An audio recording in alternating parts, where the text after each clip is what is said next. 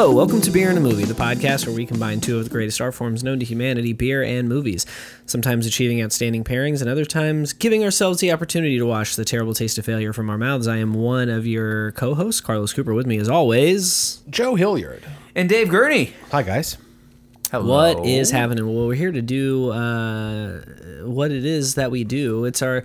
It feels kind of weird because we did We did two episodes back to back, Back to- recording wise. and it feels i'll say like a lot longer than it's been i think I think so. Yeah. It, also, we recorded a little earlier in the week war than we normally out. do. i mean yeah been a that's lot true a lot has has happened been in turmoil ever since. But yeah. I, I was quick on the night that we normally record to text both of you in our little group chat and say, I'm drinking one for you guys tonight. Miss ya. you did. you, yeah did. that's true and Thank you, Joe. uh, Y'all want to crack one open tonight? For sure. And and you brought one that actually ties into some, Some tomfoolery after-hours that was after. discussion. It was kind of hinted at in That's the main right. episode. Last week we started talking about dessert. Can't remember why. And someone in the after hours, well, you know, It, it go- started with creme brulee. I know to- it was about creme You're brulee. right. Yeah. Go to after hours uh, to find out uh, who said that tiramisu was their favorite. patreon.com slash beer and movie podcast But then in our little local beer group, one of the beer store places texted that they have some tiramisu imperial stout with coffee and Texted. chocolate. I'm sorry, Posted. uh, posted. Yeah, yeah. The, gr- Well, the- it would be great if they te- texted us They before should. they put it. they should hey guys, you might want to get in here and get some of this stuff. I, I get texts. Okay, so this is from Decadent Ales. We've had this will be our third time that we've had them on That's the show. right. Haven't we, had them we since. didn't used to get them in the market. I, I, I got at least one for us, I think, through the mail um, before they were down here, but now they are, and they're bringing stuff like this: a tiramisu imperial stout with what is this, Joe? ABV it just says with coffee and chocolate and the ABV. We're starting off strong, 12 and a half. Whew. dang And when I opened that can over near me, I, it smelled like a bakery. All right, this is exciting. Um, we we need some heavy fuel for this episode because we're taking on some some heavy filmmaking here. I think. Um, oh, I smell the coffee on that. Yeah. that's really good. Ooh, the nose alone. I'm I'm I'm I'm happy. I'm happy. All right. Um, should I prep us for this film, let's or do get we it want to let's talk a little let's bit? let's dive right in Okay, so um, much awaited, much anticipated film uh, in these parts. Uh, we, we, we've covered this director before in an All Horror October episode. Joe, you had looked up the number earlier. It was episode number one. 113, we did it two Octobers ago, That's 2020. right. Where we looked at House of the Devil. Yeah, it's my classic. first time to see a Ti West film. Yeah. Um, and which a- you know actually i think would have been a good pairing for this movie and we'll talk about I'll, or if it's a good not point. if it's not obvious already i'll talk about why in a little bit Yeah. Um, so Ti West is, is the filmmaker in question, writer director um, behind House of the Devil, several other films. He did The Innkeepers, which I had seen after House of the Devil. Right. And of the three films that we'll, you know, that we've t- we'll have talked about, I guess four maybe. Well the innkeepers would be. Innkeepers is my least favorite of the. Oh, ones interesting. out, I haven't seen that that's one. one i haven't seen either Largely associated with the horror genre. Sure. Um, though he has the, kind of taken a respite from it. Uh, the last release he had was 2013. The in a valley of violence Well, I was going to say horror okay, wise. okay horror wise yeah yeah, yeah. And then he, you, as you had schooled me, he since then did make one other film, but it's more in the western genre. yeah which i didn't get a chance to watch before this i really wanted to but Yeah. i uh i just ran out of time Yeah. Well, lo and behold, he's finally back on the scene with a horror film, Yeah. though one that has some unique elements uh, woven into it. It's it's not just necessarily a straight ahead horror film, though it does have many elements that would have us calling it a slasher film. It's X, folks. You, you know this if you're listening. You you already saw the title. Um, a bad name for a movie it's t- you know what's It's h- not bad very about Googleable. it. It's yes, it's Yeah. very hard to find anything X exactly about the film. Hey, look, I put in X movie a few days ago, and I was busy for hours. yeah, you do xmovie.com, and I think you're going to just find it. there. Yeah. Uh, much different rabbit hole than what you were which is for. actually appropriate because It the, is. the premise of this film is there are a group, a ragtag bunch of, you know, small time aspiring filmmakers who are going to go off into rural Texas and make a little low budget X rated feature. It's set in 1979, so you know, actually a few years after the adult film market had taken off, but it acknowledges that and it kind of tips its hat to the idea that we were right on the precipice of home video Right. and the idea that something cheaply made might be able to find an audience even this thing does half the money as Debbie does Dallas. That's right. Yeah. That's right. Um, so you have the enterprising producer who seems to be running a strip club, um, which is kind of where we start the film. Um, his sort of love interest slash lead dancer slash I mean, straight up girlfriend. yeah, but yes, no, th- but they have a very open relationship. Sure, yeah. Um, but you're right, fiance. He he refers to her as a fiance. I think at some Oh, yeah, point. I think you're right about that. Um, so uh, we we have them along with uh, another what seems to be one of the dancers at the club. Uh, a gentleman who uh, is played by Kid Cudi, uh, Jackson, and then their their filmmaking team, the actual sort of technicians here, the the lead sort of director, screenwriter, um, jack of all trades behind the camera, uh, and his girlfriend, who's played by Jenna Ortega, who f- folks will remember from Scream recently, as well as um, Studio 666. thank you. Studio Six Six Six, The Babysitter. There you go. Uh, part two. So we- Queen. we've seen I her- mean, full blown scream queen at this point. She is Quickly. She has usurped Samara Weaving. Three horror films Uh, just this year alone. Yeah, by not you know having taken that. You know, we haven't seen Samara Weaving in a while. She had kept kept up the pace, but Right. because Jenna Ortega came out in Babysitter 2 and has come out fully swinging Yeah. the whole time coming for, and has has the perfect scream for the title too. Yeah. Uh, when we see her in the basement, which we'll get to. But- Good, good, good point. Um, so and and also I should mention Mia Goth plays that um, lead dancer slash porn Maxine, starlet character Maxine. She also plays another character who people may not realize until they get to the credits. Mm-hmm. Um, I didn't realize it. I I knew something was up, but I did not know for sure it was her in the makeup until Yeah. I saw the credits roll. What is the character you're talking about? So th- where they go, this ragtag bunch of filmmakers, is to a rural cabin that's on a farm that they're going to rent from uh, an elderly couple who live on that farm, and that elderly couple is you know the female in that couple is the one who I, we are talking about, also being played by Mia Goth. Uh, right, Pearl. Pearl is the character's name. And that's important, folks, because there's another film coming soon. Uh, but anyhow, so you have them go out to the cabin.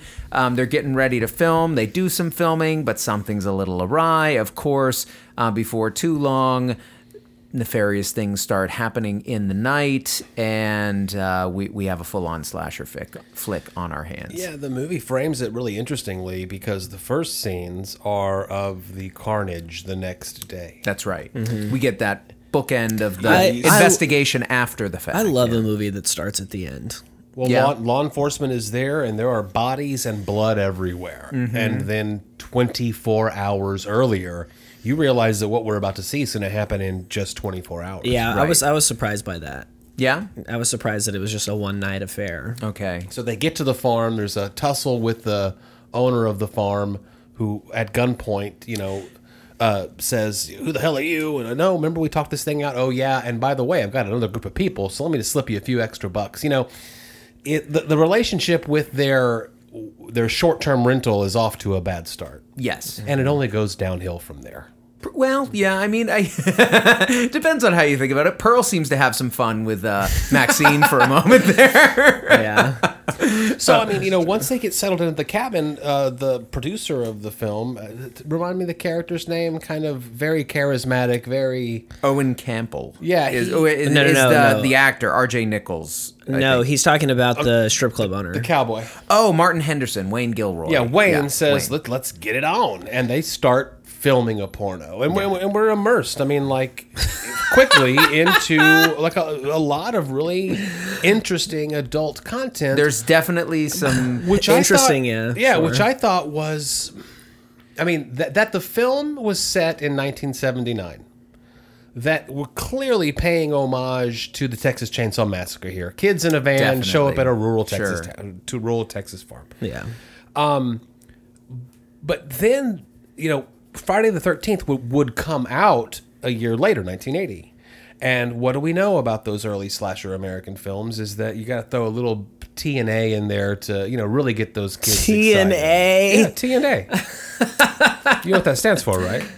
I, I have I have surmised. Yeah, I've, I've Testicles deduced- and assholes. I've Right, right, right, right. No, no, you don't see. No, no, you do see the former in this film. You never would have seen that in 1980. We don't see testicles, but we see the yeah. use of sexuality in this. We see film, silhouette of dong. Yeah. We, we don't necessarily. Yeah. Yeah.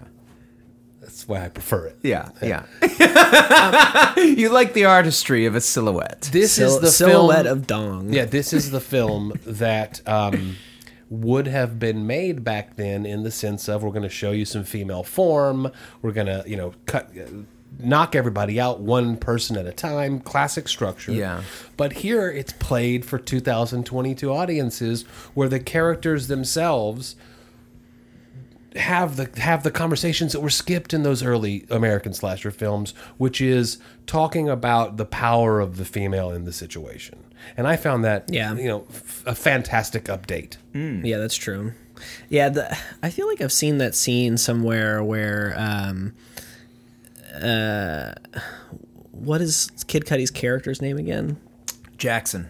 Jackson Hole. Yeah, Jackson like Hole. Jackson Hole, Wyoming. Yeah, where where Jackson is uh, kind of praising himself, uh, patting himself on the back for his strong performance, and uh, Brittany Snow's character starts to act, if you will, um, convincingly. So, uh, Right. and he's like, okay, you know. But I feel like I've seen that scene somewhere before where a woman is Where a woman has is con- usurped the man's. Well, uh, no, is, Maybe is, when Harry met Sally. is proving, yeah. Well, there's that. That's yeah. okay. Maybe that's what I'm thinking. I've only seen that movie once, but I think that's what it is, right? Where she's That- that proving is to him that it's easy iconic for them to Iconic fake. Yeah, scene yeah, in a yeah. diner. I'll have what she's having. I think it's Katz's yeah, yeah, yeah, delicatessen, yeah, actually. Yeah, yeah, yeah, Yeah. Okay, that's what I was thinking of. It felt so familiar, and I couldn't place it. Yeah. Uh, okay, cool. Now that we got to the bottom of that, uh, but yeah, but yeah, you're right. I mean, they do.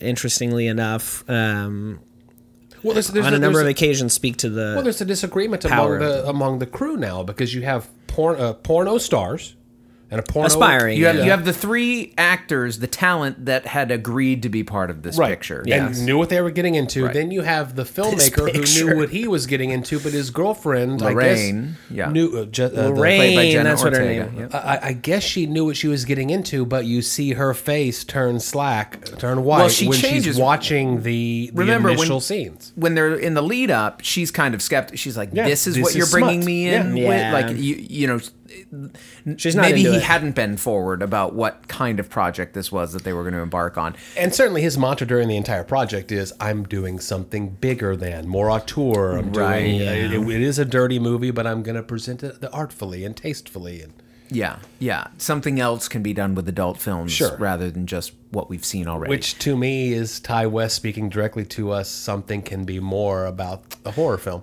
Yeah, I, th- I think there's some of that in there. Um, it- certainly like speaking to the ability to legitimize what might be considered an exploitative Sure. like, medium Right. or whatever. Right. Sure, and he and he does exactly that. There is fantastic. case. so we should probably say that the unhinged wife, older woman, also you know right. The Pearl character being played by Mia Right. Goth under m- a lot of prosthetics and makeup. begins yeah. to interact with uh, one of, and then ultimately most of the the kids, if you will. Well, she becomes enamored with Maxine, Yeah. right? She spies Maxine when she goes out for a skinny dip, Mm-hmm. and gr- great scene there, by the way. We, We have the to- white hair, like kind of coming through the woods, Sure. just the way it popped there. It was such a beautiful, kind of creepy. Yeah. And uh, but like efficient and subtle shot. I mean, I, this film is filled with a lot of really thoughtfully composed shots. Like Very I think i- if anything, this one has convinced me that Ti West is a is a real sort of he has an eye for cinema. I Mm-hmm. think he has some really interesting perspectives that he brings in. There were several Mm-hmm. shots in the film where that overhead shot of the the uh, alligator swimming to the dock, like just perfectly, and also the editing was really. I mean, that little um, flashing back and forth that was done to go between technique. Yeah. uh, a few of the scenes. Pearl, but when Pearl's like doing herself up and stuff, right? And there's like, right where we get like kind of a couple seconds of flashing to the next scene, then a couple sep- seconds back and back, forth and then a a couple bit, seconds yeah. to the back and forth before we fully go over to the next Yeah, scene. Which that is- was that was that was something I wanted to uh, point at because a few weeks ago we saw a bad example. We saw bad examples of parallel editing and the inability to use it to its function in creating tension in Studio 666. Though some of those attempts at using that method to create tension just end up dragging on for way too long, um, which you're you're making the face like yeah I guess so, but we agreed on that. No, I- you're that, right, uh, you're right. I mean, I- and, I- and in this one it's done masterfully. Yeah, and no, there's no dragging in this Such film. an interesting decision for a filmmaker to make because it calls attention to the editing, which which some people would say is the opposite of what you're Right. supposed to do with editing. It's supposed to be a seamless flow, and if you study it, then you can kind of see this is we're making an edit, y'all, and it, Yeah. it worked. It really Right. worked well for me. Uh, but back to Pearl. When she, because there are monologues, Pearl delivers monologues. We learn more about Pearl. She's not just the crazy old lady up, you know. Well, that's something remarkable about this, right? It's this is a slasher film, but these slashers are as developed as characters as any of the characters are in this. film. Very like the humanity and the like. There's no supernatural going on. no supernatural. So the humanity and the monsters, quote unquote, of the film is with the exception of the idea of people this old being as spry as they are in a, in a few scenes. There, there were a couple moments where I did feel like, okay, would these people be able to pull this off in this manner? Especially when they've shown that they're kind of decrepit in, in other ways. But anyway, that, that that's a small point. yeah. I, g- I mean, small. is that It's where you small. you want to go there? I mean, I think part of it too. That's what kind of clued me in into. Oh, these aren't really people as old as they appear. No. These are people with prosthetics and and so, which the makeup was well done. It was not like an, Uri is that the or Stephen Ure- yeah, he's like he's like 56 he's in his or something or 60s 60 or something. Yeah, he's yeah, not but he's made up to look like he's 80 something at least. maybe 90 Yeah, and, and, um, she, sim- Mia Goth, is in her 20s, and you know Yeah. she's being made up to look like she's 90. Yeah, I mean, I sure, I guess I could, but I think, the, I think the most interesting thing about this movie is that, yeah, we have this really, we have the monsters being grounded, like you see the humanity in them, and you see like the pain that they experience and the things you know more into you know they're not jason who just like Right. woke up in a lake one day and was like ah i gotta kill these counselors or you even the and- insane mother of Jason who has gone off the you know like Yeah. I mean they're maybe a little closer to that but they're developed much closer, more than that we get more they're like, sympathetic there are to a certain degree. to a degree and I and I think there are scenes that they have especially towards the end together speaking to each other that you kind of understand their relationship and Yeah. how how I mean- strongly they're bonded but also and we see how strong their bond is at one point. we do we do we but see it. Pearl tells Maxine, "You- you "Don't waste your youth. I was going to be a dancer, and when I had the body to do that, Right. the, the, the the legs, the stamina, I was pursuing that. I don't recall that we learned why those dreams were dashed, but she clearly holds a torch." For the missed opportunity of her youth, Right. And then when she's peeking through the barn where they're having a sex scene filming, I, I guess it, it snaps something in her mind to where she needs to punish these kids for. No, though we find out that it was snapped before then I Yeah, you're mean right. she she's they've done this before. yeah she's she's clearly But not to a porn crew. I mean, no, no, no, sure. not that we know of. You know, I mean, maybe. but but it is rooted in her sex drive to a large extent. And this idea, you know, there there is like o- an overarching theme of this kind of youth and vitality and the loss of that and what that does to one. And and so I mean th- this movie has more going on thematically than I think a lot of even straightforward American dramas do in in a certain sense, in that it really is, I think, through the couple of uh, um, of Pearl and uh, Howard, Howard, yeah.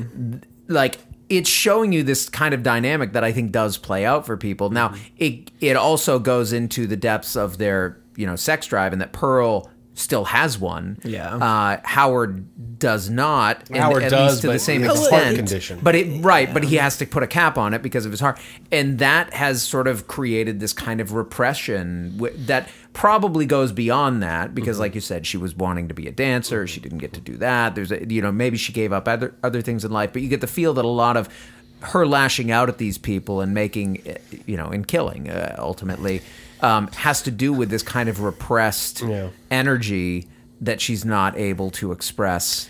I, I liked this movie very, very much. I enjoyed the filmmaking aspect of it, meaning make a film about making a film. Mm-hmm. I enjoy that. Just you know, that's going to give a film points before it even gets started.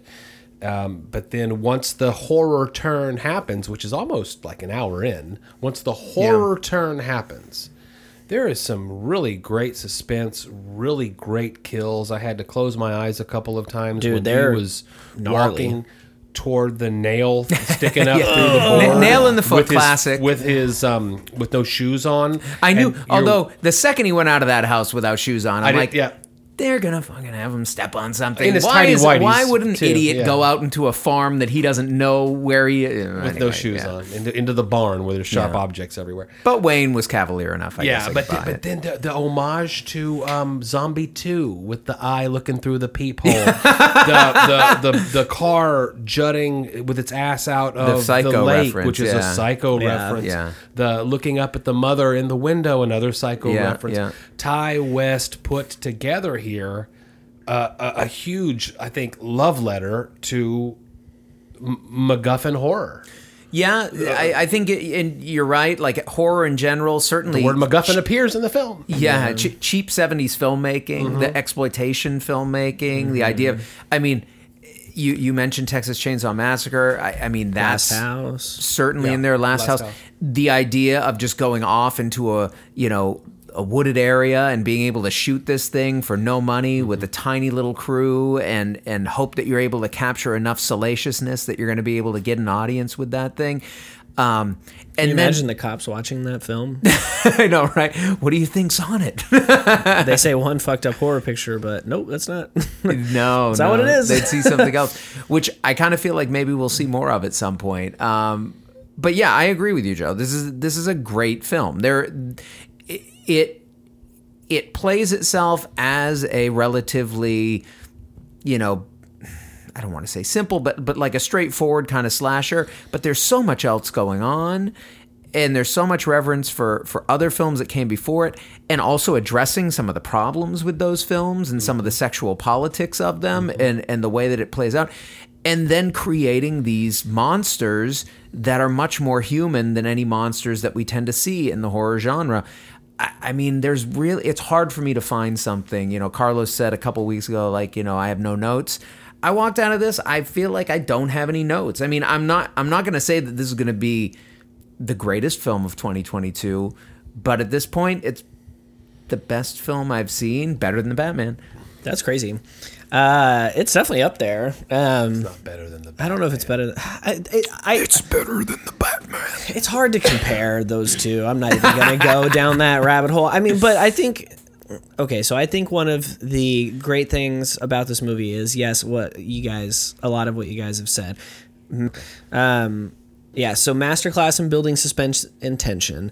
It the performances are great. The casting is perfect. The score, Tyler Bates does a great job incorporating like uh, sounds that we have heard throughout the movie or that you would hear in that situation. Like there's a lot And of Chelsea Wolfe. and Chelsea Wolfe uh, uh, is that song is great. Moaning. The well, that was her, right? Who was doing Yeah, the was. yeah Chelsea Wolfe was doing that on the score. on yeah, the score. Yeah, I, I, did- I didn't know that, but I did like the kind of moaning uh, used in a Mm-hmm. which a- is a which was way. beautifully like right down the line of like, are these sexual erotic moans or are these Exactly. like moans of pain? And- yeah, which is I think what made it so effective is because it equal it straddles that line perfectly where it could go either way and it works as both simultaneously uh, so it has all of the elements of like a great horror movie it has some like really crazy kills like the first kill from the jump like sets the tone when she like stabs a guy in the neck until his head comes off of his Oh body yeah. Well, she stabs him once, would have, which would have done the job. would have been fine Yeah. but done then deal She gets a little bit of bloodlust. yeah and, she goes after him redecorates, repaints the front of their van. And also, just what a, I mean, it's not the first time that we've seen it. It sure, certainly won't be the last time. But a, a classic horror move is to coat a light source in blood so that your light is now You get the red light, yeah. You know, per uh, cla- classic. I'll I'll never be mad at somebody for doing that. Um, but then. By the time you get to the end of this movie, you realize that what this movie is actually about is like the way that society overvalues youth and beauty and discards its elderly as soon as they cease being useful. That's and in there, just sure. wants to like put them away. Like in this case, like a remote farm cabin thing in rural Texas. But I mean, it could be a retirement home or mm-hmm. something. You know, like Or you no longer goddamn New Zealand. you no longer have a function. You kind of bum us out. Go over there. You mm-hmm. know what I mean? And you know, just All all this of. was shot, by the way. I know that's what. The, Wait, I- this was shot in New Zealand. Oh, yeah, it I was, right. It was. I was, I was gonna try to work in some kind of Sam Elliott joke where I say like, "What are they doing shooting our Texas horror films in New Zealand? I forgot. It, it- why did they do Like that? Texas. Too. what kind of group of pansies went off and did?" Uh, he only had two kinds of chaps. two pair. Uh, You're very specific in your criticism. that is very. um, but another, I, I'll go back to something I brought up earlier and just kind of close that loop. That House of the Devil would have been a great pairing for this because that was a film that was kind of paying homage to like the '80s and the Yeah, co-eds definitely. and the like kind of B movie. Like we're The- gonna the take period a, we're gonna take a very of it, broad yeah. theme, uh, um, umbrella kind of Satan. 80s, you know, whatever Yeah, kind of yeah. thing, and pay perfect homage to it, which I thought that film did. And in Yeah. this case, so like, no, let's go back to the beginning where it was even more exploitative Yeah. because it was even more underground. Like horror was still being shaped and paved, and you know, mm-hmm. I enjoyed the wrap up of the movie. You start to get to that moment in a film sometimes where you know how much running time is roughly left and you know where they got to kind of get where you expect them to go before the end. Jenna Ortega had been locked in that basement and then um, is rescued by Maxine and then they're running out and Maxine I think says, "Wait, hold on." well, chill. yeah. And then you hear Harold uh, Howard shoot you he, she gets shot by a shotgun Yeah. in the fucking face. and, and and just goes down. Yeah. and that was. I mean, there were a lot of unexpected bits of explosive violence and jerky, yeah. herky, so that you don't exactly know where it's going to come from. Next. Right, right. Then, when Pearl, the elderly lady that we've said, she's, she's maybe a little stronger than we give her then she should be. she Sure, should be than she appears to be.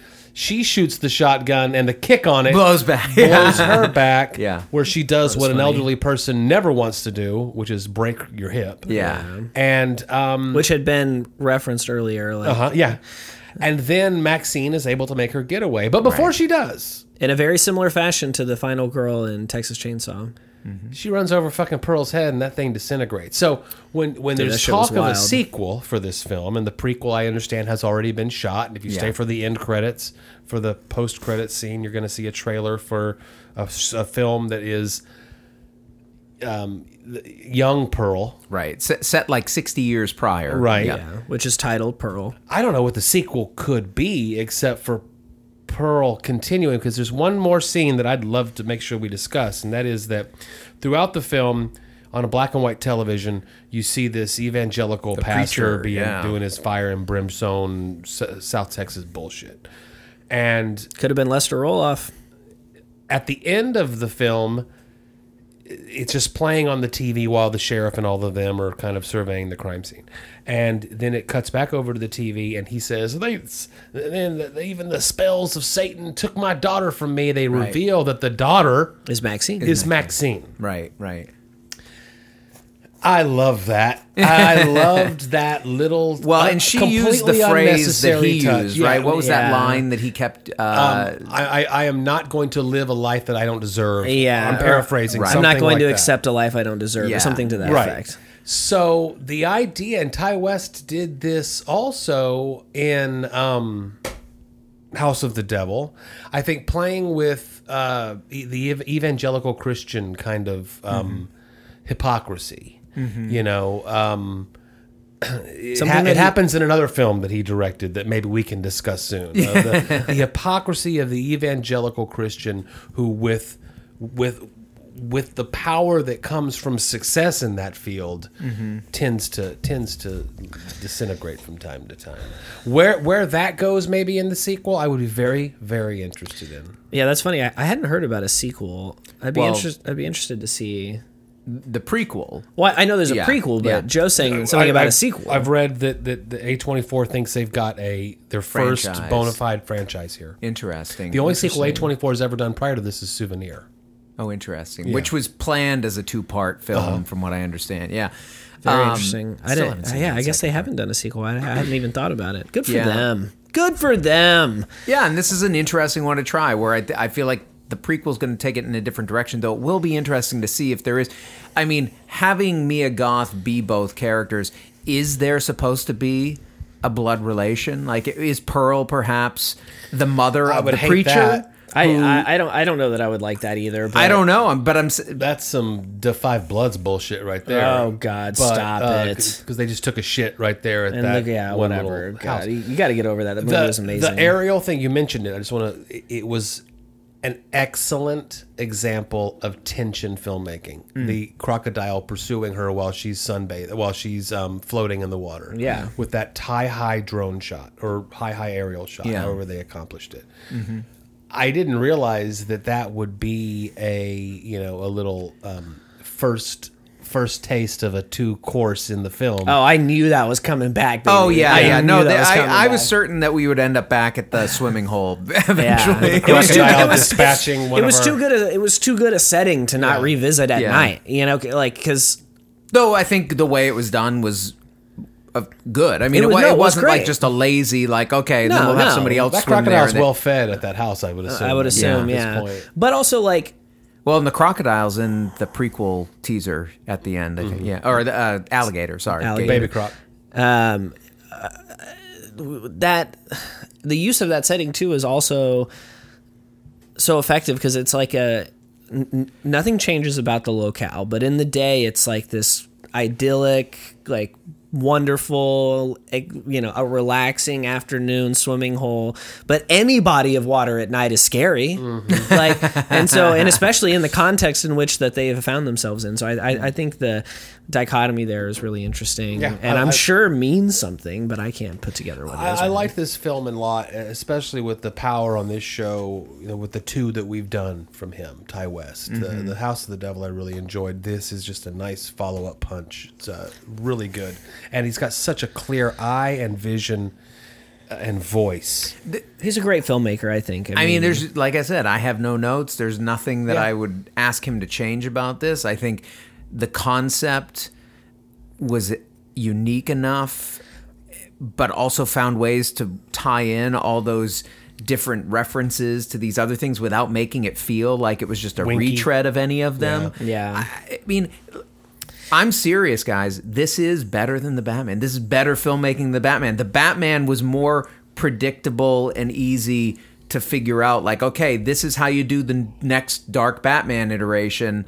This is like, no, you're going to find a way to sort of refresh the slasher by taking it back to the 70s, emulating that kind of low budget aesthetic, but then do it in these creative ways and weave these different themes. And th- this guy's he's operating on a high, high Agree. level here. Completely I agree. will. I will agree with you that it's better than the Batman. Actually, Thank you. and, but solely, I don't think. there yet. I don't think that there is any real, as far as my enjoyment of the two films, way to differentiate them. But I think the scale gets tipped over because this is an original idea. totally. That's it, right? I mean, Well, you yeah. can like a cheesecake and you can like a tiramisu. They can both be good. They can both be good. Huh? Also, uh, oh no, not yet. I know. Sorry. Um, he's not ready well, for the no, because I thought it's that okay. the fucking strip club owner guy. I wanted to comment on what a Kurt Russell stand-in he was. Oh yeah, I could see that. He, He was great. He He, would have been. No, great. he was great, but Nothing the whole time I was I was thinking about about Kurt Russell, and I think the only I think I do have one note, and I think that needed more dong. More dong. Yeah, only because in 2022, I feel like I feel like it's just feels weird to be so to be using like the naked female body as this like titillating thing mm-hmm. that's like on display Equality so with much. Okay, okay. and then Well, to but- like completely But ignore the male body's on display here. I mean, both both Cudi and There's a lot of ass. Henderson definitely their physique is on display. They're in Yeah. their they're in their undies and you know for throughout significant parts of the film. I I mean, I, I think there's enough beefcake on display in this film to counterbalance, and there's no vagine. so okay you I, know- and, and look and look i did i did think i did think about that Yeah. uh, but i don't i don't think seeing i don't think the two counterparts are equal in I like, understand. you know, I understand what you mean. The- but but you know Yeah. there are and and the last thing that I'll say about it, and then we can talk about that. Which I think, I, if there's any left in that can, I just pro- I'll probably take a little taste of it. But if, I don't think that there is, based on now. Don't open a whole new one. I'm just it's too late. I'm too gonna late. drink like half an ounce of that. Um, It, it'll get gone. is it's a fu- it, the movie's funny. Oh like yeah, it had funny ton parts, of, ton to of it. funny bits, and I like mean, obviously and, the, and Henderson was at the top of that. I think he did a great job Yeah. delivering his lines. I thought Snow was hilarious at times. yeah, I, I thought that uh, especially at the gas station, like just straight Yes. from the jump, she's really funny. I- uh, g- complaining about getting the Winstons instead of what whatever her brand well, was. Well, and- and also the like, hey, if you film him this way, it'll look like he's using his dick, like he's pumping gas with his dick. What? Yeah, Like, you know. yeah. And then that leads to Kid Cudi kind of like putting his head back, like as if he's getting Uh-huh. Yeah. some kind of pleasure out of pumping the gas. Like, Right, right. I don't know, just little bits like that. Yeah. That kind of that, you know, I think are necessary because of how brutal and unsettling a lot of this movie is. And I will say the most tense I've felt in a movie theater in a long time. I felt like my Yeah. whole body Oh, was no, there- tight There was good. for a, a the last at least 30 if not 45 to 50 minutes of this movie. Yeah. I was just like and Kylie was like in a ball in her chair like, you know, just like, oh, you know, it was um, great date night movie. Absolutely, Just no. like tiramisu is a great date night dessert. yeah, Not as good. Mine was No, but that was pretty good. So yeah, decadent ales. Here we are drinking the tiramisu, which which at least one of us thinks is the most uh, delectable dessert to be gotten on any dessert menu that that might come your way. Uh, this beer is right up there with the most delectable imperial stouts that uh, pastry imperial stouts that you're going to get your hands on. When- from when I- my perspective, We've talked about this so many times. When a pastry stout calls itself a specific thing that you are very familiar with, and it doesn't deliver the taste profile of that specific thing, it is a letdown. Yeah. This is not a letdown to me at all. This to me is a tiramisu represented beer, and they've done a great job. The 12.5 is always going to get an extra point or two from me. Chocolate, coffee, all in it. You know, that's what a, a tiramisu is. Uh, It's espresso soaked ladyfinger cookies with a, a bit of chocolate in there, cream. Is that what it is? Yeah. Is the soaked it's soaked in espresso. Espresso. coffee soaks- flavored Italian dessert made of lady fingers dipped in coffee, layered with whipped mixture of eggs, sugar, and mascarpone cheese, flavored with cocoa. So I knew- chocolate, I knew, coffee, there was I knew there was a coffee chocolate element. I just didn't know And then the almost process. Yeah. I've never attempted. I've never made one, to make yeah. one. I've never attempted to make one. This beer gets better too as it warms up. yes, it's one of those that you can sip on for a while Yeah. and not have to uh, worry about it turning into something that you're not going to want to take that last swig of. Um, I haven't drank in over a week, and I took one sip of this and caught a little head rush. Uh-huh. You- you- Carlos uh, won't be with us in the second half. Of, Just when you thought they were out. but I will say that, as advertised, at perfectly executed, mm-hmm. Yeah. no notes, What was There the- you go. What was the no beer- notes. best best film of 2022 so far. Best, Best beer, beer. of 2022. We so drank far. four beers last uh, last time we got together because we recorded two episodes, and one of them we talked about how it could I, I maybe four ounces is all I can handle of this thing.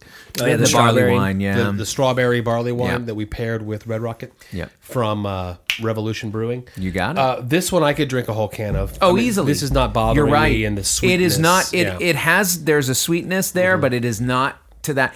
And that's stouts. I mean, it balances with the coffee, with the the roasty sort of stouts are in a much better position generally for me when it comes to those sort of like high ABV beers that.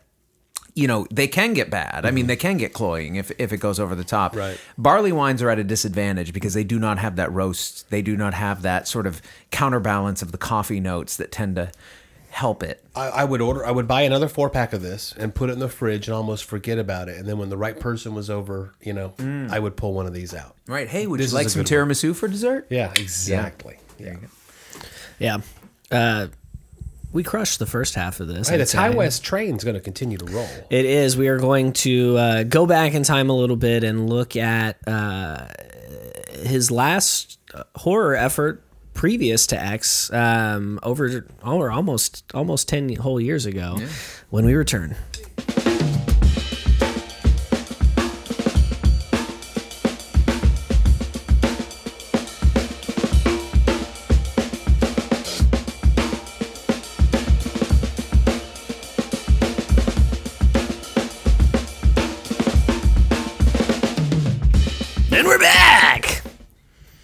Was just real quiet. No, so it's good. figured- figured let's Yeah, go yeah, back we're into ready it. to go. Let's go back this into the it. way- I mean, when you're operating with filmmaking like this, you can just keep on going.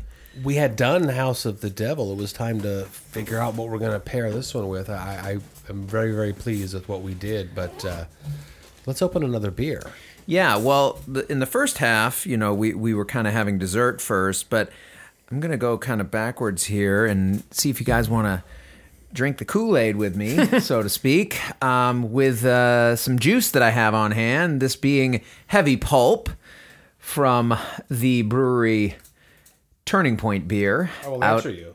out of they're close to Dallas. They're not in Dallas though. I, I drove there, so I know vaguely where it is. Um, but they're they're not putting on the cam. But out of Texas, the the kind of between oh Bedford. Thank you. All right, uh, out of Bedford, Texas, kind of between Dallas and Fort Worth. Um, I, a few people had told me when I was up in that area I should try to stop by and see what these guys were doing because they've kind of really nailed these IPAs, these New England IPAs, these hazy IPAs. And this one sounded appealing to me. I like the the name Heavy Pulp. Yeah. It's described as a double dry hopped American double India Pale Ale. Uh, it is at what was it? Eight percent, right on the nose. Nice. So it's kind of that region we like, guys. I'm hoping it's going to be exactly the kind of Kool Aid we want to drink in this second half. I'm not getting any cyanide on the nose. That's good. Uh, yeah, that's that's great. Um, yeah, so the movie that we're talking about is The Sacrament from 2013, written, directed, and edited uh, by Ti West. And I I lobbied pretty hard for this movie as the pairing um, because I like this movie. I'll just say it from the jump. Although I had not seen it in a long time, and so what else? Uh, my kind of preamble to the synopsis is that, uh, and to contextualize it for me, uh, its place in my film journey is that this movie, I feel like, is woven in to my the beginnings of my exploration into independent film making.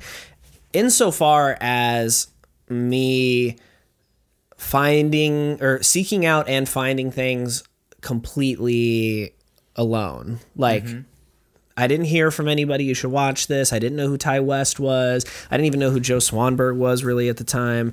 Um, and it was just like one of those Netflix things where you're looking and you're kind of you know, you're looking for the the movie you haven't heard of that sounds interesting and maybe looks like it has like a, a little bit of production value or maybe the story's compelling or whatever and you're taking some chances on some of that deep in the catalog Netflix stuff and so this was one of those for me um, and I do kind of wish that I would have uh, looked into the cast a little bit more because then I might have found some of Swanberg's other films sooner uh, than I did. Not that it was that much longer after, but anyway. so right. this is because here, here he's purely an act. Well, he's actually, he's actor in and cinematographer. But uh, Oh, is he really the cinematographer? He did shoot some of this stuff, like what because he was actually shooting in certain scenes. Yeah. Oh, that makes sense. Um, so the Sacrament is basically a modern day retelling of the Jonestown massacre, Jim Jones and the People's Temple. You may have heard of before.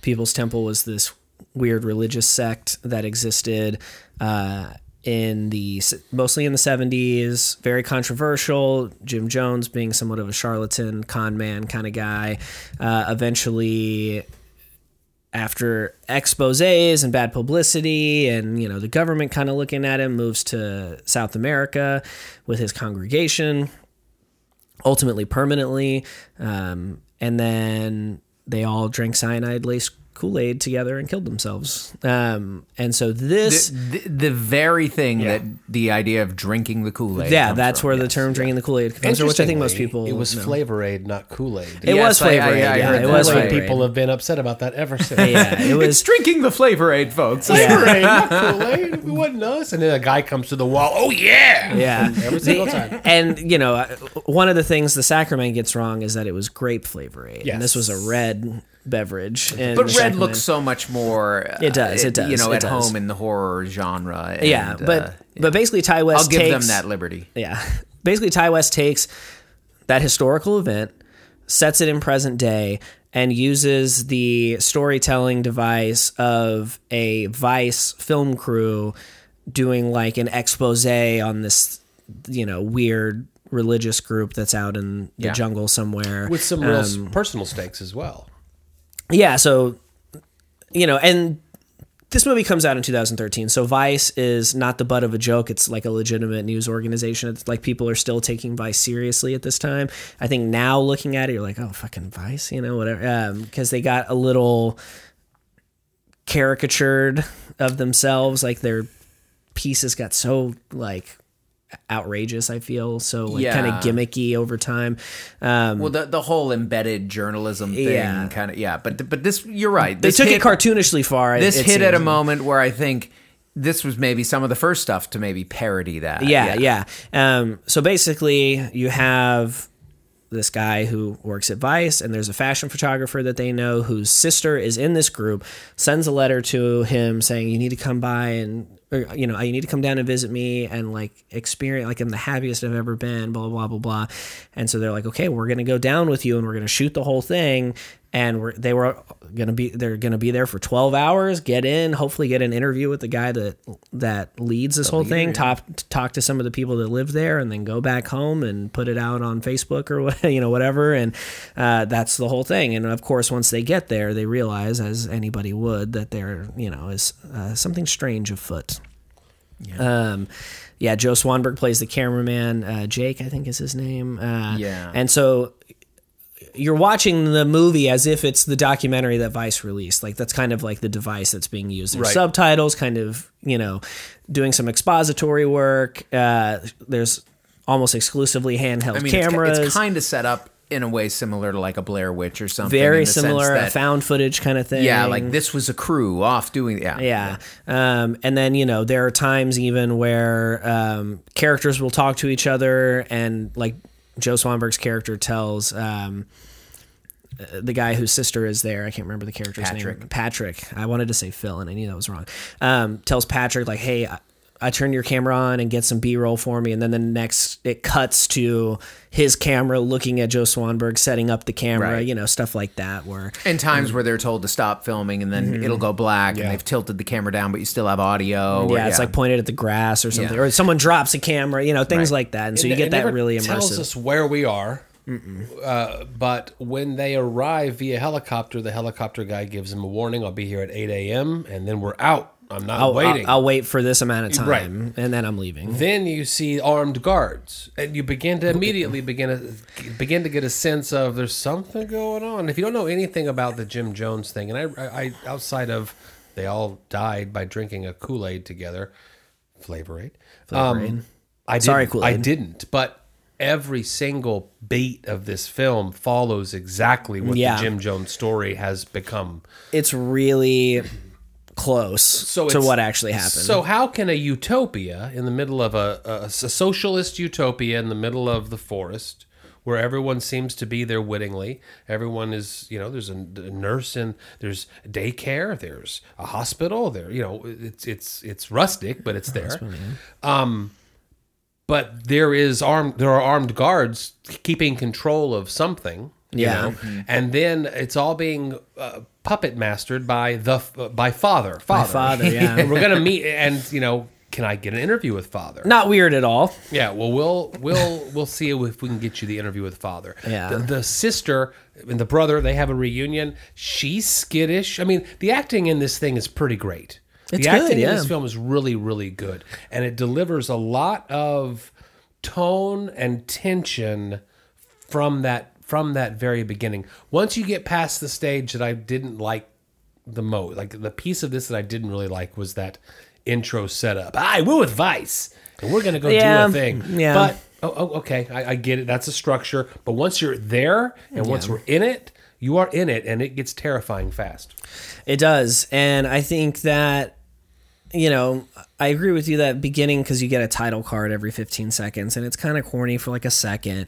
But yeah, as soon as that helicopter lands, the tension and the stakes get really real mm-hmm. super quick. Mm-hmm. And I think the acting's great. And then one of my favorite scenes in the in the whole film is the interview with father. I mean, It's he keystone. It's critical. It's, it delivers everything. It's critical to the film, but also, especially because of like you know the kind of filmic device that's being used to tell this story. It's just a camera on a tripod looking at a guy talking. You know what I mean?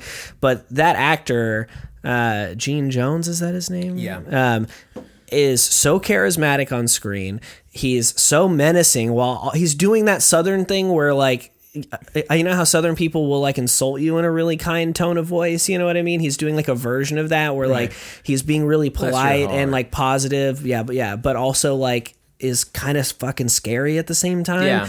um and that and that's a it's a long scene that, that you know it's like what like 15 minutes or something Yeah. of that I mean, of that interview and it's walks great up to the stage to begin the interview. he has a big chair. The other guy's a little plastic yard chair. There's a big It's fucking father, cross father, behind, and then behind everyone's him. bursting into applause. It's setting the tone and the context. Yeah. clearly everyone has been conditioned for we need to make ourselves look really good for this news story thing that Yeah. they're doing. Yeah, these outsiders. Right, and you know he has that. Um, I thought of Red Rocket a couple times, like that charismatic bullshit, Yeah. where he never answers a question, gives the impression that he's answered a question, and at the end of it, they're, when they're kind of recapping and everything's being filmed, of course, like Yeah. I don't think he answered one question. Also- I, I hope that we can use the footage. I mean, I don't think I he- got anything at all. He also gaslights the shit out of him the whole Yeah. time. Like anytime he answers a question, he's like, "Oh, see, that's what you're doing. You're putting a negative spin on this." When really the guy's just asking questions. Like, Yeah. I think why are there guys with AK-47s is a very legitimate question. you know, Right, and right. he's like, "See, that's what you want to. You always just want to take uh, put put a negative spin on things. You know, I I I know I know you. I know what the world you come from is like, and Yeah. you know we're just peaceful people and all And this. it- And there is a point where he's talking where I'm like, this guy's onto something. Yeah. he's talking about the socialist utility, you know, all Well- this stuff, and I'm just like, all right. Uh, Which, That's- granted, if any of that was true, and all of the people in the crew are like, "This is kind of nice. They've got everything they need." Yeah. You know, I mean, they're, so okay. This might not be a place where I would want to live. No. but I'm not going to begrudge anybody that wants to live this way. And then a child slips one of them a note. Yeah. everything changes. yeah. Yeah. Yeah, th- I mean that is definitely the clear line in the sand where it's like, okay, everything's as fucked up as we suspect, or we're kind of Right, suspicious that it was. Now we have the hard proof. What the fuck do we do?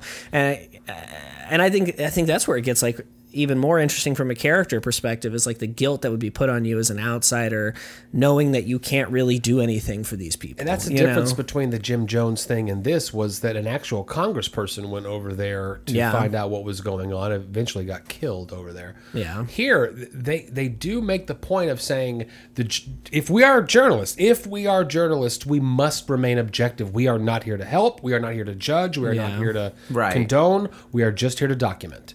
But the, a child slips a note that says, "Please help us," and Yeah. your heartstrings get pulled when a child does it, and they begin trying to figure out what kind of help might be needed. Yeah. Yeah. Um, it- you know, it, it's. I have it's- no idea where David's going to land on this. One. No, I. I mean, He hates Vice. I hate Vice. No, I don't hate Vice, but I have my problems with Vice. Um, the Proud Boy affiliation. I was going to say cer- certainly Gavin McInnes uh, being one of its founders that gives me a lot of pause with Vice. Um, but but that's not really the, the the angle that this is taking. It's not like the hipster guide to whatever. It's No. you know it, it's going more for that embedded journalism, the idea of like the- Immersionism. yeah, immersionism. Um, no, I think this is a good film. I mean, I don't, I don't. It's it's interesting.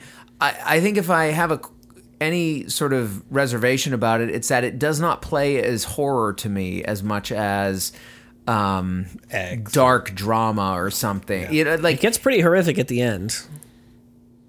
The suicide. Yeah. Yeah. but I don't, I don't know. I- I, I don't- I I- understand what you're saying. There, I guess.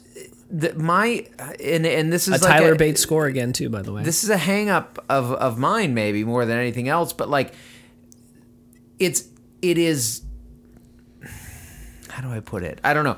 It is sickening revolting disgusting but not in the same way that horror usually is for me. Like horror i think of as people being killed like actively being killed. People sort of being I mean, some of them were killed. misled and uh, and cajoled into killing themselves. Uh, You didn't. uh, You didn't find the scene where uh, she kills Patrick horrifying. That was. That I mean, was more that actually that no in in a way like that, that was an expert like, piece of filmmaking, though. She sets it the camera great- down, it and a- it's a static It was a shot. great effective scene, but it didn't play as horror to me as much as it did like intense dark family drama. Like Okay. clearly this connection that these two siblings Right. had and that she wanted him to be there and that him being there had been the undoing of this thing and like and the trauma of the, I mean Would it was an intensely emotional scene. yeah. Would you call this film horror if we if it wasn't based on a true story? No, no, Okay. I, I don't think that's my hang up. So, but that's not even a hang I wouldn't even call it a hang up. th- Yeah. yeah. I mean, that's not me saying this is a bad film. By all means, see this film. You It's said a- fuck the sacrament. put it, put this on a double bill with The Shining and ignore it. don't ever go. No, Worst horror double bill. no. I, I like this film. I think it is. I think it is another indication of uh, Ti West being a great filmmaker, Yeah. having good instincts, having the idea of yes. Here's this story that the world knows and that I know, and that but I can take it and do something kind of original with it, and integrate this kind of immersive journalism idea. And that I think what he did here was really wonderful in, in, in, in a sense and very entertaining and challenging and thought provoking and, and all of that.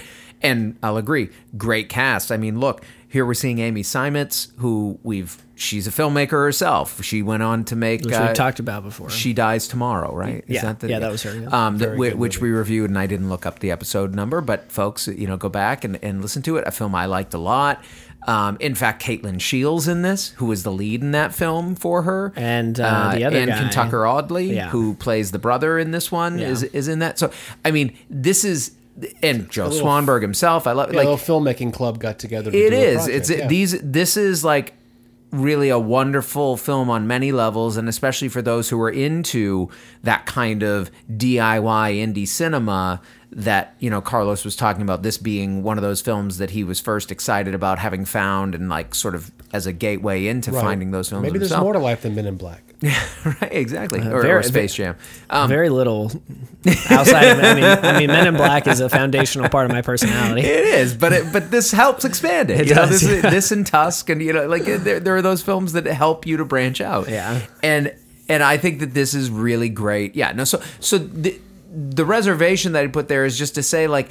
I hesitate to tell horror fans, "Oh, you've got to see The Sacrament. It is one of the greatest horror films you're ever going to see." Because I don't know if it plays as much as a horror film But you understand why it's at the horror section of Blockbuster if such a I thing do, existed. I do, Yeah. and and certainly given totally his track you. record before and everything. I mean, I get Yeah. why it no one's getting fit there. stabbed repeatedly until their head gets. I mean, there are there's a shooting. You know, there there, Yeah. there are some sh- shots that you know. Th- so it's not like there's no violence against others perpetrated, but it's a much more insidious kind of like. It- Which makes it uh, maybe even more unsettling. I don't know. It it it is a terribly Right. unsettling film, terribly effective in that sense. Um, yeah, I, I mean, I, I, I think when I said another uh, win for Ti West. when I said uh, suicide earlier, when it begins to become apparent to father that some of this might become defrayed, or rather frayed, because these people are now saying we want to go home, we want to go with People them, we want to wanna escape, leave." yeah. He immediately puts into effect a thing that they'd talked about, a thing that they'd rehearsed, which is the mass suicide. He's got a nurse that we'd seen actually doing some nice nurse things earlier, beginning to prepare a big vat of the red flavor aid in this, you know, here Yeah. Yeah. into syringes so they can give it to the children first. Babies. Yeah. Uh, that- that- to the babies first, See, then the that's- children, then yourself. the thing that I so I was much more horrified by the suicide scene than I remembered being, and it in large part it's because I don't remember them showing anyone giving that to like toddlers and babies. Oh. And those little paper cups that I buy, And I don't- at and the I- grocery store, you and I don't remember seeing um like older children 12 or whatever but you see a lot of children drinking it uh, and then you just start seeing all these people popping down and frothing at the mouth. yeah, also- after being told it's painless you fucking cunt uh, but th- one thing that is kind of interesting about like what actually took place in jonestown is that they had a trial run of this several, as I understand. yeah, he like told them this is what we're doing. There's cyanide in this. You'll be dead in We're hour." all gonna die, and then was just like psych. But now I know you're down. Yeah. That's fucked up. Also, when they actually did do it, there were people that slept through that shit and just woke up to everybody they know is dead. It was like also like ten times the amount of people. yeah, that I was going to this- say it was a much a larger congregation than Nine hundred yeah. and some odd number of people, and then like eighty five Ah, third five of them survived. Can you imagine fucking wait and a, another like third of them elderly? Can you imagine waking up and just being like, oh shit, everyone that I know is dead, and I'm just looking at them. And why am I in Guyana? Yeah. Yeah, which But back to that thing I said in the first half, this this concept of like um, religion, Yeah. which I've got big, big, big problems with. which Ti West clearly has some fascination with. Sure, yeah, Yeah. that's what I'm saying. It's something he explores, and certainly here, the idea of people looking for something, finding the wrong thing.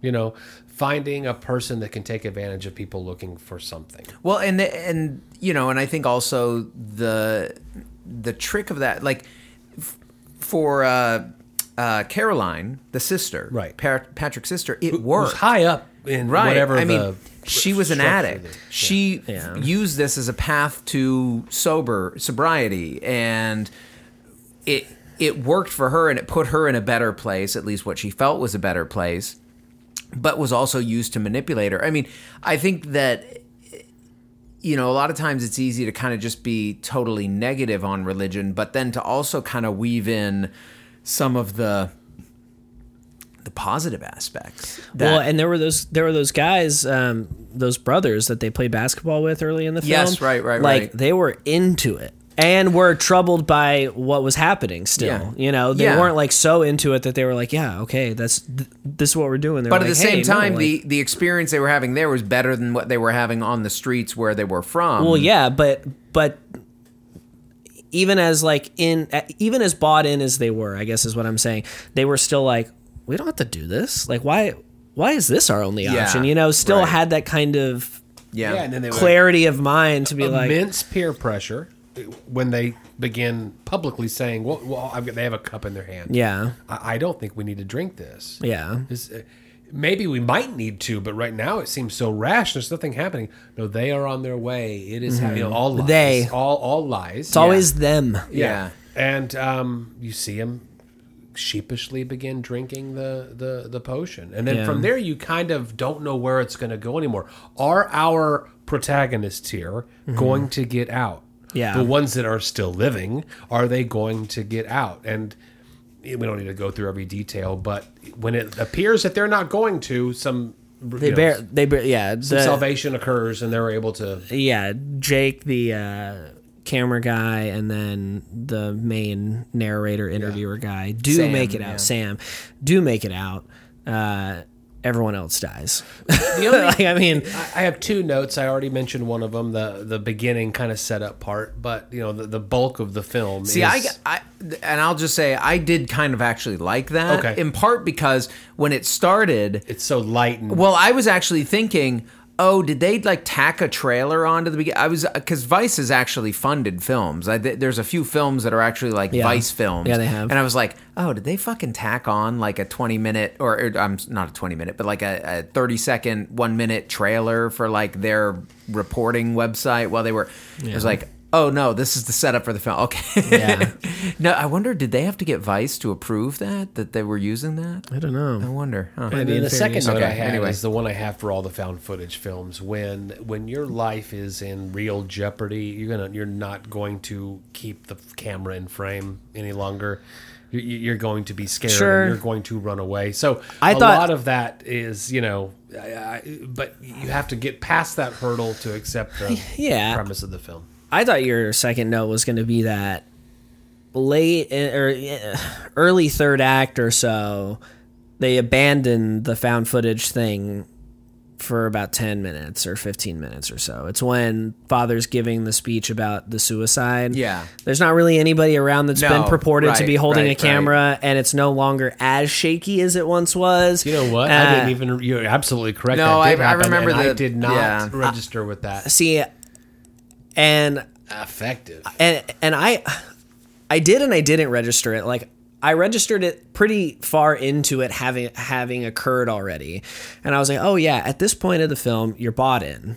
Like this is the point in the film where you can do this to just make the story progress in a more natural way rather than trying to have to mm-hmm. force some expository thing down the audience's throat to be like, well, this is why you can still see this. You know, it's like, fuck, who, ca- who cares? At this point, we're invested with You're the. absolutely right. You're either know- invested in the characters and you're enjoying the movie, or you've turned it off already. You know, and so it's like just fucking do it. You don't turn the film off once the fa- once father shows up because that actor Oh, no. just nail. I mean that what a John a fantastic John Goodman stand in a little bit. Well, you know, a, theme, a theme with Ti West. It seems. I, I think some people might want him to pick heads or tails when they see it because he is the clerk in No Country for Old Men. That's Oh, yeah, probably you're the. Oh most- yeah, yeah, he is. Yeah, right.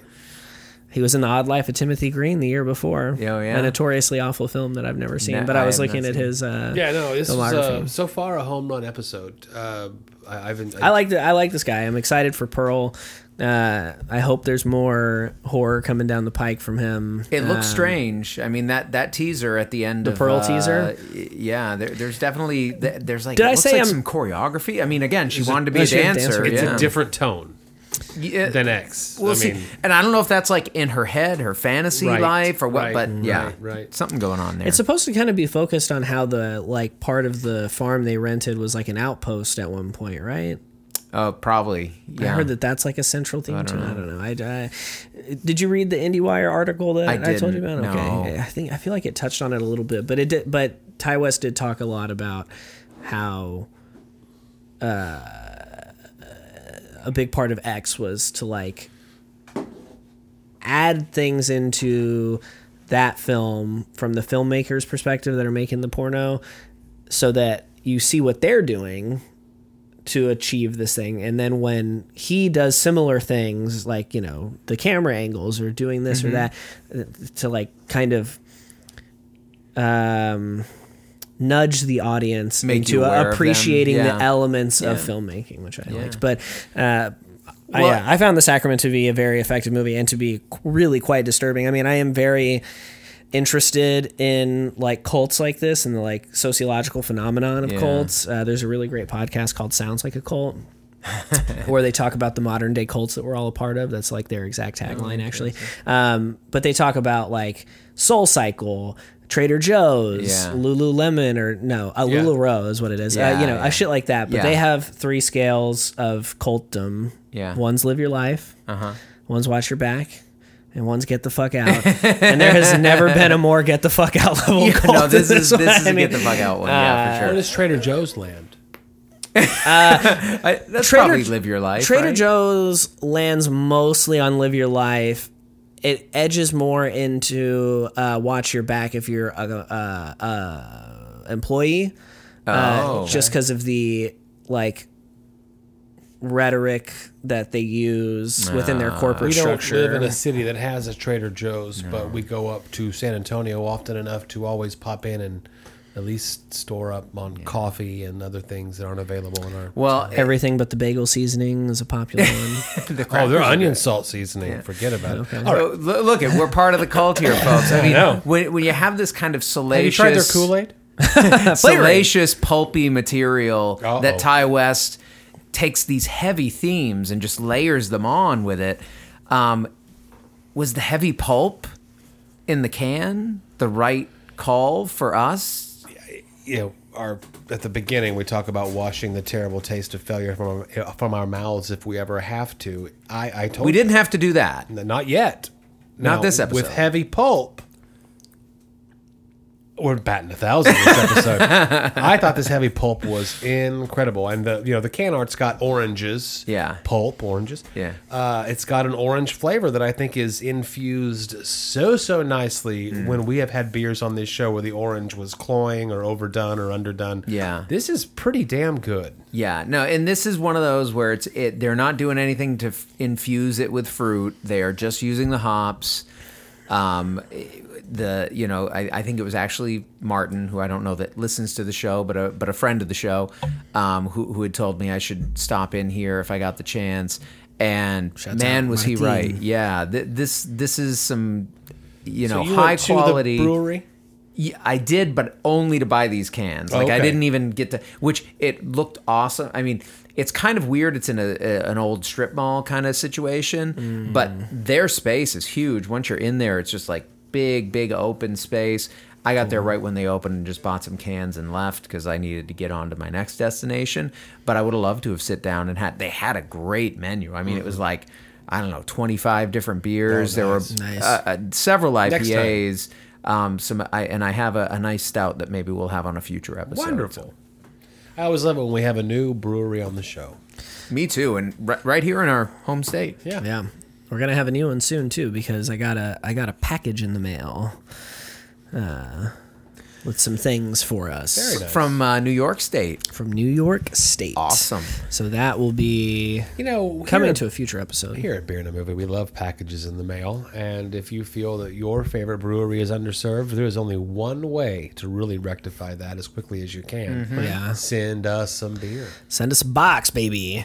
Um, and speaking of things that are totally unrelated, I have no good segue. Um, uh, the best thing about this podcast is that the conversation continues, um, which someone that I'm like acquaintances with, I guess, had posted. They they went and saw X on Thursday night and posted a thing about it. Have you seen this movie? Uh, you know, you know, uh, what'd you think about it? And I was like, oh, I'm going tomorrow night. And then she was like, oh, well, tell me what you think. I'm tell me what you think about it once you see it. I'm really interested in like what people thought about this one. Finished finished the movie next morning. Messaged her back and was like, oh, here's what I thought. Left me on red. Aww. I don't know. I don't get it. Anyway, uh, but if you don't want to leave us on red, you can uh, jump in on the conversation on all of your favorite social media platforms. Uh, you can find us on Twitter at Beer Movie Show, Instagram at Beer and a Movie, Facebook.com slash Beer and Movie TX. Beer and a Movie Podcast.com is where you can find um, a lot of cool stuff. One of them being a comprehensive beer map that shows you all of the different breweries we've hit in all of the different cities and states and countries all over the world. Um, you can also find these really great, like curated uh, kind of packages of uh, episodes we've done. Like all of the All Horror October episodes are in one place. All of the director centric episodes are in one place. Uh, all the Bammy episodes are in one. You know, you can find that kind of stuff that Joe's put together, which is really cool. You can also find a link to buy beer and a movie merch. Yes, you can get T-shirts, stickers.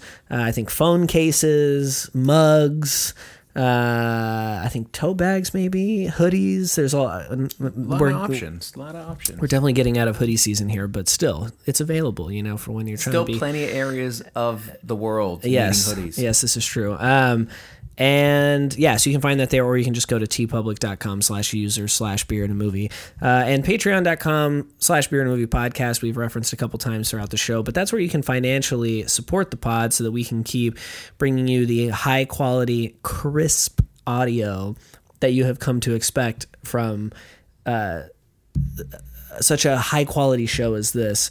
Um, And yeah, if you're listening to this on Apple Podcasts, rate, review, and subscribe. Help the algorithm to push our show in front of more beer and movie enthusiasts all over the world. It helps us out a great deal. We very much appreciate it. Until next time. We were doing something great down here. We were going to change the world. This was only the beginning. Why couldn't you leave us alone? What harm were we doing down here?